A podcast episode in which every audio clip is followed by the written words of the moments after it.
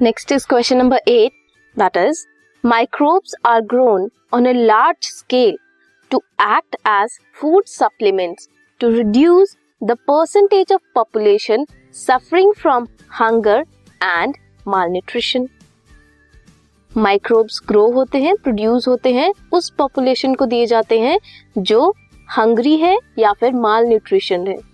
ठीक है?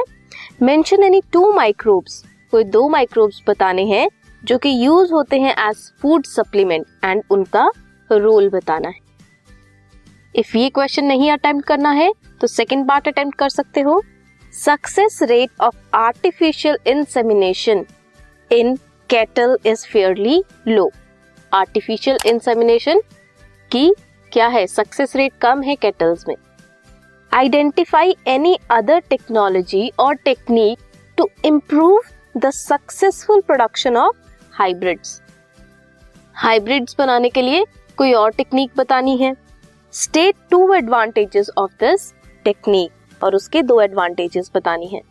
सबसे पहले माइक्रोब्स जो फ़ूड सप्लीमेंट की तरह यूज़ होते हैं, वो है स्पिरुलिना एंड मिथाइलोफिलस मिथाइलोट्रोफस जो स्पिरुलिना है, वो प्रोड्यूस करती है लार्ज क्वांटिटी ऑफ़ फ़ूड जो कि रिच है in protein fats carbohydrates and vitamin whereas जो मिथाइलोफिलस मिथाइलोट्रोफस है, उसका 250 ग्राम प्रोड्यूस करता है 25 ton of proteins per day next question second technique कौन सी हो सकती है जिससे केटल की क्या हो? हाइब्रिड्स की प्रोडक्शन बढ़े that is multiple ovulation embryo transfer technology ये इम्प्रूव करती है प्रोडक्शन ऑफ़ हाइब्रिड्स अब एडवांटेजेस क्या क्या है?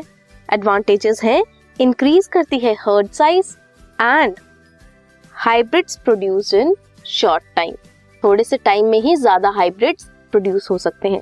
So this was question number eight